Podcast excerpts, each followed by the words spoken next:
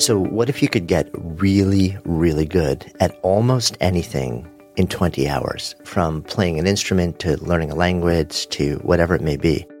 Well, that's the hypothesis of Josh Kaufman. And Josh, in fact, dove deep into the research and blew up a whole bunch of ideas around learning.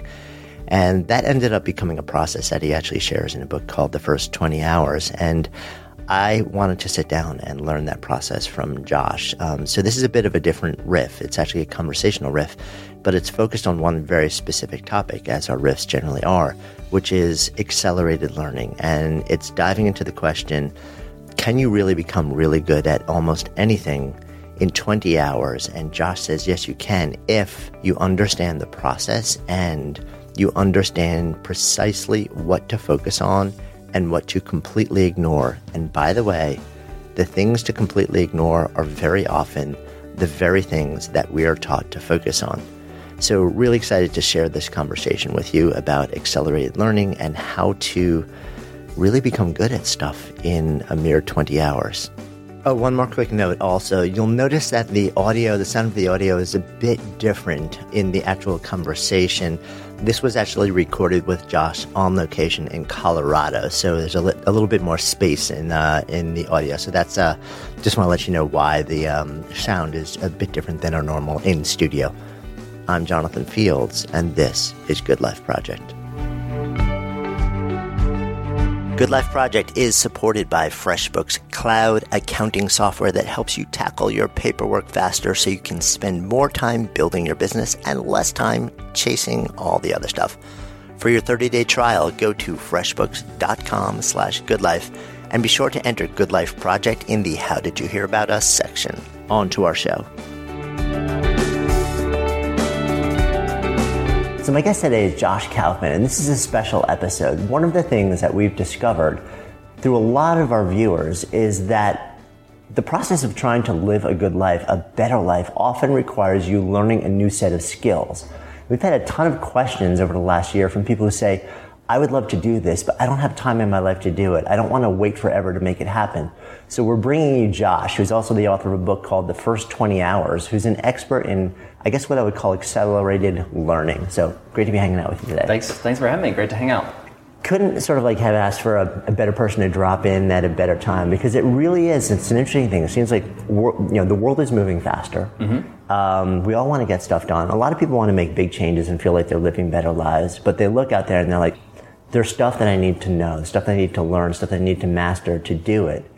And I just don't have time in the day to right, do it. Right. I'm curious. I mean, I want to get like right in with you, sort of like the idea behind your book. Sure. But one quick question first, which is what was the motivation for you to actually go down this rabbit hole? Yeah, so so two primary motivations. The the first is, you know, in terms of the research and the writing that I do, I like to look at at topics that are like fundamental human experiences, like mm. things that everybody needs to know or everybody deals with in, in some way, shape, or form. And those things can be you know, big and complex and scary and frustrating in a lot of ways. But if you if you just dive in and break it down, what you often find is it's not really as hard as it feels. Mm. And so uh, part of the motivation was, you know, learning is something, you know, learning new skills is a fundamental part of what it is to be human. Mm. And so let's figure out how to do that. Let's figure out how to do it better. Uh, and most people, like, for most people, the thought of, I mean, for me, the thought of learning new stuff, I'm giddy. I love yeah. it. But for a lot of people, it's it's terrifying, right? Right. Particularly if it's something you know is going would be super fun or super valuable, but but you know nothing about it, and you just look at right. it, it's like, oh my gosh, this is this is really big. Um, the motivation for me personally was uh, I run my own business. My wife Kelsey runs her own business.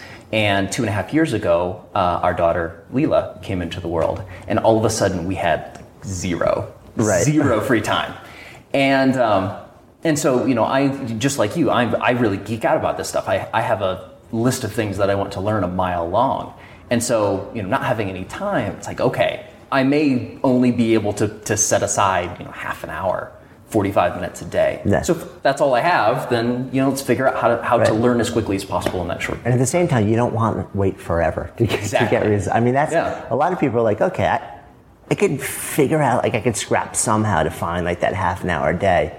But does doing it so little mean that it's going to take me like 10 years? Yes. To actually be decent enough at it so it'll actually be fun? Right. And and what I found through my research is that's totally not the case. It doesn't take very long. Yeah. Even if you know absolutely nothing, or you only have a certain amount of time every every day to sit down and, and learn it, you can become very very good at something in a very short period of time. I think that's fun. So, um, but this uh, flies in the face to a certain extent, also in what like has commonly become known as the ten thousand hour Sure, rule. a little bit, a little bit. Um, it's it's actually uh, a lot more complementary than it would it seem at the surface. So the whole idea of the ten thousand hour rule uh, came from research by K. Anders Ericsson, uh, Florida State University, and and the idea behind that was you know if you look at the people in ultra competitive, easily ranked fields, professional golfers, uh, musicians, all of these folks where you can you can get an estimate of who really is the best in the world in an object on an objective level. Right. Um, the question that that uh, Dr. Ericsson was researching is what does it take to, to get to that level Right, on, so on like some top, very top, top narrow the thing? Yeah. So yeah, if you want to step on a golf course and compete with Tiger Woods, that's about uh, the the amount of time it's going to take you to get there. But the vast majority of us, that's not the goal. That's not what we're trying to do. There, we just may have something in our minds that we want to comp- want to accomplish, or an area of life we want to Yeah. explore, and it, it takes a lot less time to get what we want out of Right. something. And I guess for a lot of people, the motivation is probably one of two things. We just you want to get good enough so you enjoy doing it, Yeah. and or maybe like professionally, you want to develop a skill set enough so that you can actually start to leverage it to Absolutely. build your career or change your career for a lot of people. Yeah, like so, th- there are a bunch of things that that you can learn that can help you, you know, do better in your business. There are a bunch of things that you can do to, to do for fun. It doesn't take that long. Yeah, so let's dive right into it because you kind of have a methodology Yes. that you developed. Um, so take us through the, I guess it's five sort of like core ideas. Yeah. Okay. So so the first step in this process, and, and this is something that, that applies to every skill. Could be a, a motor skill like you know learning how to fly an airplane or skateboard or something like that. Uh, could be a cognitive skill like like language or programming or, Okay. or, or something. So the, the first step is is uh, deciding exactly what it is you want. Right? Why are you jazzed about this thing in the first place? Uh, if you're able to really clearly define what it is you're trying to get, it's called setting a target performance level. The more clearly that level of performance, uh, or the more clearly you can define that, the, the easier it is for you to look out into the world and find ways to get there in the most direct way possible. Right. So like, what's an example of that? So, for example, uh, for me, I learned a lot, uh, a lot of things in the, in the process of, of putting together this book. And one of the things that I wanted to be able to do was program. And so instead of just saying, I want to be a programmer, right? Doesn't give you any information Right, so whatsoever. amorphous. It's, yeah, it's here is this idea of a program that I would like to sit down and create from nothing. And it Hmm. looks like A, B, C, D, E, F, G. When I make this thing, I'll have developed the skills that are necessary in order to get the particular result, right? Got it. So instead of learning everything in the world about programming, I decided this is the subsegment of that skill I'm interested in learning first, so that's what I'm going to focus on first. So it has to be like very goal oriented and also very specific. Yes. So what is it going to look like when you're done? What are you going to be able to see or, or experience that'll let you know Right. you reached the level that Okay, so like if you want to learn a language, is I want to I want to speak French enough, or is it Not enough. So like, Yeah. what would that look like in your sort of like framework? So uh, let's say, for example, I want to go to a restaurant that has a French speaking waiter, and I want to order and conduct the entire meal in this language uh, and, and have a good time doing it. That's something that, that's specific enough to practice. Got it. Okay. Uh, so you make it almost make it too specific at the beginning because once you get to that level, you can always ratchet up the stakes, right? You reach that threshold, practice something else. I mean, what I found is once you have, once you get a, just like the most baseline proficiency in something, it sucks less. Yes. And now you actually like that baseline level. It, it creates a whole new level of motivation to want to learn more because now you've kind of gotten through like the scales in music or something like that. Yeah, and it's it's important to, to understand that the first couple hours of practicing something new are frustrating. Yeah. For everyone, everybody's terrible at the beginning, and so you know if you can push through those those early few hours, the practice itself becomes fun and it becomes way easier to continue Right. to improve. So, okay, so that's number one. Yes. Number two. Okay, so after you decide what you want, uh, you do what's called deconstructing the skill, and and the, the idea behind that is a lot of the things that we think of as skills, like, for example, playing golf or speaking French or uh, learning how to program, those aren't exactly skills. Mm. They're really kind of general topics that contain lots of smaller sub skills. Right. So it's really hard to practice being a good golfer. It's way easier to practice hitting off of the tee with a driver. Mm, right? So right. you take the, the global skill and you break it up into much smaller parts. And if you're clear about what you want, it becomes very easy to find what are those sub skills? What are the smaller parts that are actually going to help you get to that target mm. performance mm. level as quickly as possible? So, like, if there are a hundred sub skills, if you've done number one, it makes it much easier to figure out, okay, what are the 15 of those sub skills that are going to give me 80% of the results towards exactly. getting where I want to go. And what, what you often find is is it's only maybe two or three sub skills no that you use most of the time. Huh. Yeah. So it, so it's just, you know, breaking it down into small enough chunks. If you do just a little bit of research, which is, which is actually step three, right? You, you go out into the world you find sources of information right. that help you do this deconstruction if you look at, you know, say for example, pick up five books on whatever it is that you're trying to learn how to do. Mm. Don't read them cover to cover. Skim all of them, one right after the other. Right. And what you'll see is the two or three sub skills that you're going to use most of the time are the ones that come up over, over and over, and over. again. Ah, right. So you just practice those first. And if you spend your time practicing those things and avoid a lot of the distractions or things that aren't going to help you, you save a lot of time and energy as you're practicing. Right now, I want to share a little bit about today's sponsor with you. So, we've learned over the years that so many of you, our listeners, are freelancers or professionals or solopreneurs in some way. So, we jumped at the chance to partner with FreshBooks. It's this ridiculously easy to use cloud accounting software. Also has a beautiful app and it lets you simplify things like invoicing and tracking expenses. And this is super important too, getting paid online so you can spend more time doing the part that you love. And here's one thing I know when it comes to living a good life, doing more of what you love and less of what you don't is a pretty important thing. 10 million people trust FreshBooks to rock their books and get paid with ease, online, and on time so you can claim your month long free trial with no credit card required. Just go to freshbooks.com slash goodlife and be sure to enter Good Life Project in the How Did You Hear About Us section too. All right, back to our show. So I have a big question, so I'll ask you now. If out of a whole basket of potential sub skills that add up to this thing that you want to accomplish, only a small handful are very often really, really critical why are we taught to, to, to do them all at once? Yeah, I I don't have a good answer for that actually. I, I think the the biggest thing is we treat in our culture now learning as a very academic exercise. Mm. Like the, the the objective is to suck in a ton of information about right. this thing, whether or not you're going to use it.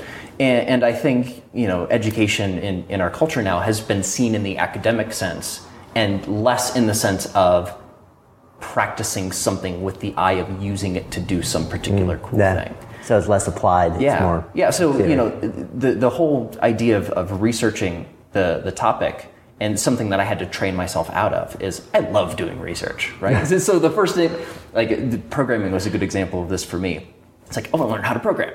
I get ten books, and I have these courses, right. and I'm gonna I'm gonna go through all of this stuff, and then I'm going to sit down and write a program. Mm. It's like no, you just you you use the research, do just enough research to help you do the deconstruction and find the most important sub skills first, mm. and then get out of research mode and into practice mode as quickly right. as you can. Because that's where the real stuff's going to happen. Yeah. yeah, and, and when you start practicing what it is you're actually trying to do, that's when you right. see the performance improvement. Now, you also made a differentiation when we started the conversation between cognitive skills, like learning a language, yeah. and did you use motor, motor skills? skills? Yeah. Motor skills, you know, like swinging a bat or like, you know playing golf do all of these steps i mean we still have two more to work through but but you know with the three that we covered so far are they all sort of equally relevant to both types of yes. learning? Yeah so for, for both types of learning you have to go through the same general process. Some of the actual practice techniques can be different. So for example one of the things that you can do when you're practicing a motor skill which works really well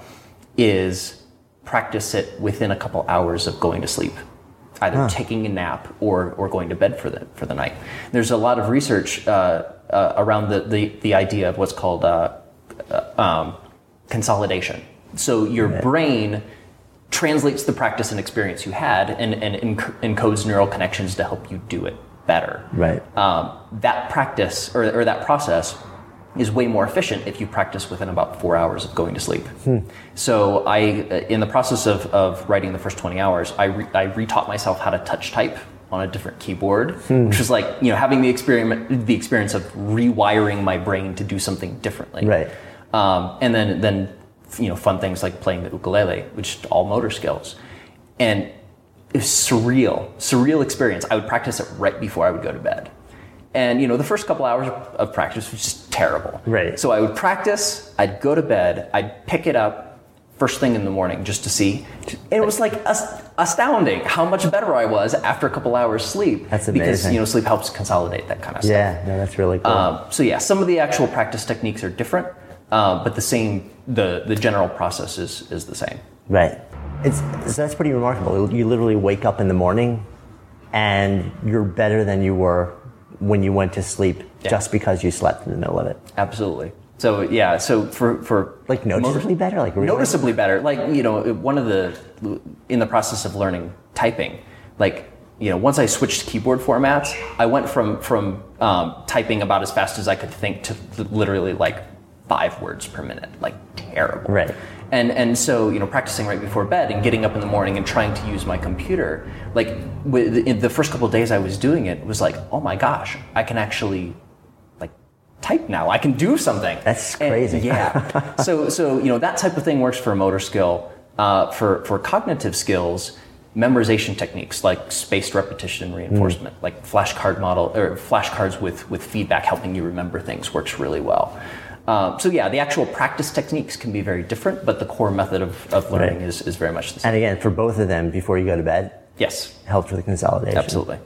Very interesting. What about simulated practice? simulated practice can be effective as, as long as it is as close to real world performance as, as you can make it. Right. Um, so, you know, a, a lot of the, um, you know, trying to memorize something and, and then uh, having that translate directly into practice doesn't really work. yeah, I guess just- I'm thinking yeah. more in terms of like, what? motor skills. Okay.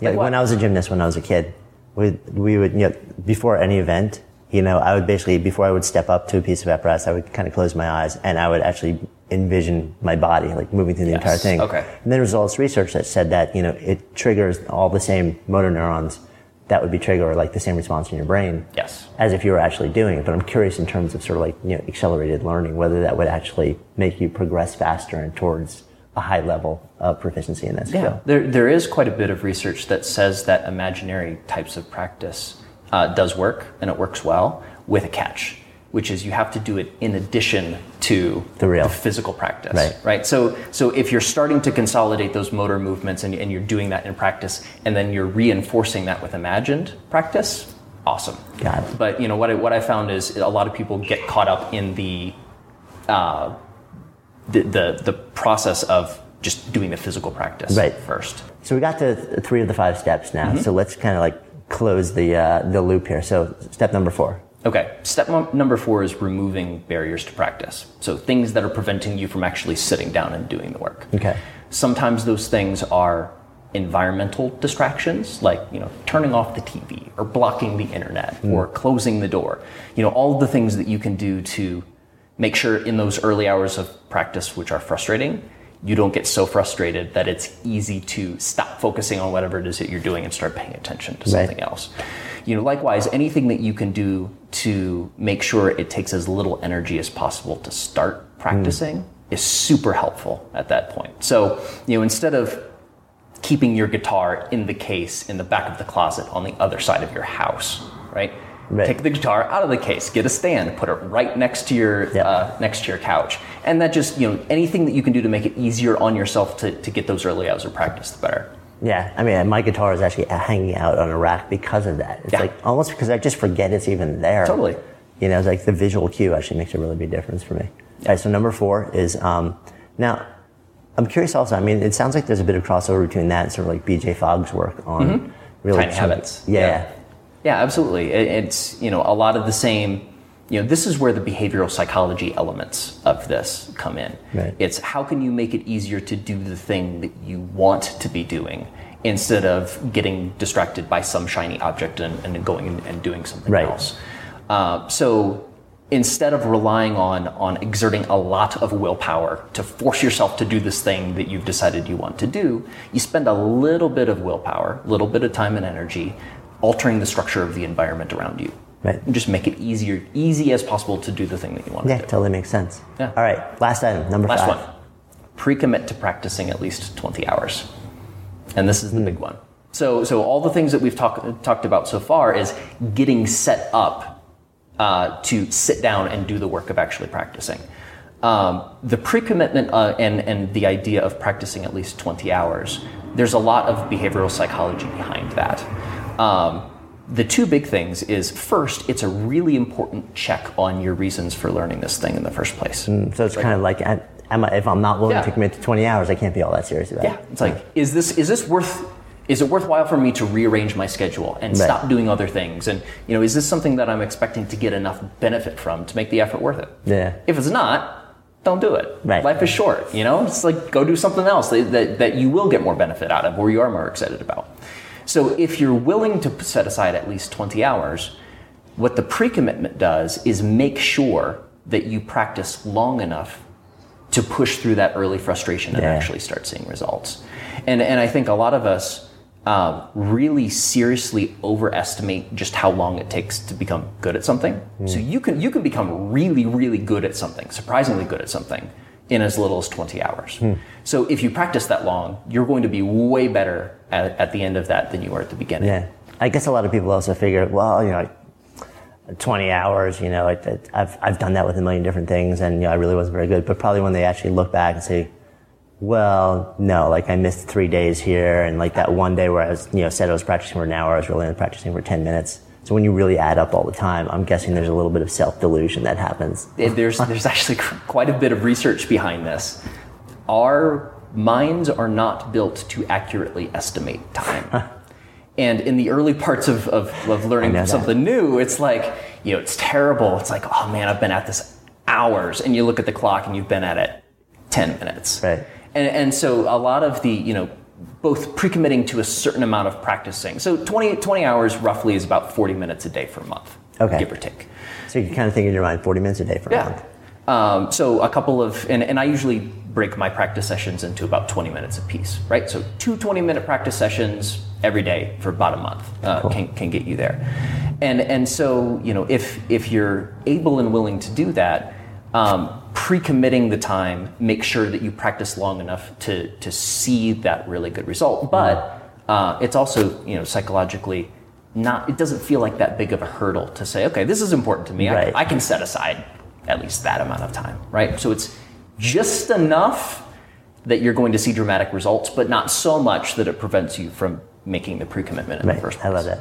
So let's um, recap the five steps. Okay. So, so the five steps in order. Uh, step one, decide what you want. What's your target performance level?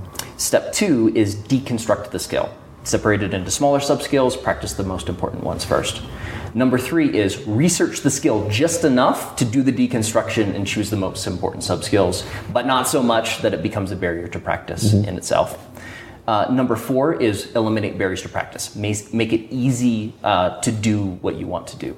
And number five is pre-commit to practicing uh, whatever it is that you want to be able to do for at least 20 hours. Love it. All right. So my mind is spinning because I'm thinking to myself, okay, what am I going to I was gonna, I was, I was- gonna ask, what, What what, am I- what- what's what's in the back of your mind? What have, have you always wanted to, to learn how to do? Um, it's interesting. I mean, languages, because I don't speak another language. I took Latin for six years, which means I speak nothing but English. Um, I just, yeah, it's interesting. Like, I want to blurt out a whole bunch of different things, but number five is making me say, I need to really think about this Yeah. Because I don't want to, like, say, okay, okay, people, I'm going to commit to this publicly. yeah. And then, like, you know, an hour after we film this, I'm like, I'm not really like willing to put in my 20 hours for that. So it's interesting. I'm really thinking that through.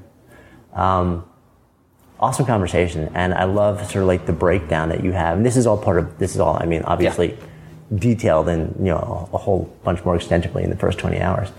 But thanks for stopping by and sharing this with me because, like I said, one of the consistent questions that we keep getting from people is, you know, I, I know that for me to get to a place where I feel like, you know, like I'm living well in the world, I'm doing these things, career, personal, whatever it is, there's a body of knowledge that I need to know and get decent at. But I'm just, I don't know how to do it and I think it's going to take forever. So I think this is a really great formula to help people get there. Thanks. And, you know, it's, I think the really good news is that the outcome of this research is the, the barrier to sitting down and learning something new is not intellectual. Mm. We're all smart enough to, to sit down and figure it out and, and practice in a right. smart way. The barrier is emotional. And so, you know, a lot of these things are just working with ourselves in a smart way to decide we're interested in, in doing something, figure out how to do it, and actually sit down and right. practice so we can do a bunch of cool stuff. Love it. That's fun. Awesome. All right. Man. Fantastic. Thanks for having me. My pleasure. My guest today has been Josh Kaufman, the author of First 20 Hours. I'm Jonathan Fields, signing off for Good Life Project.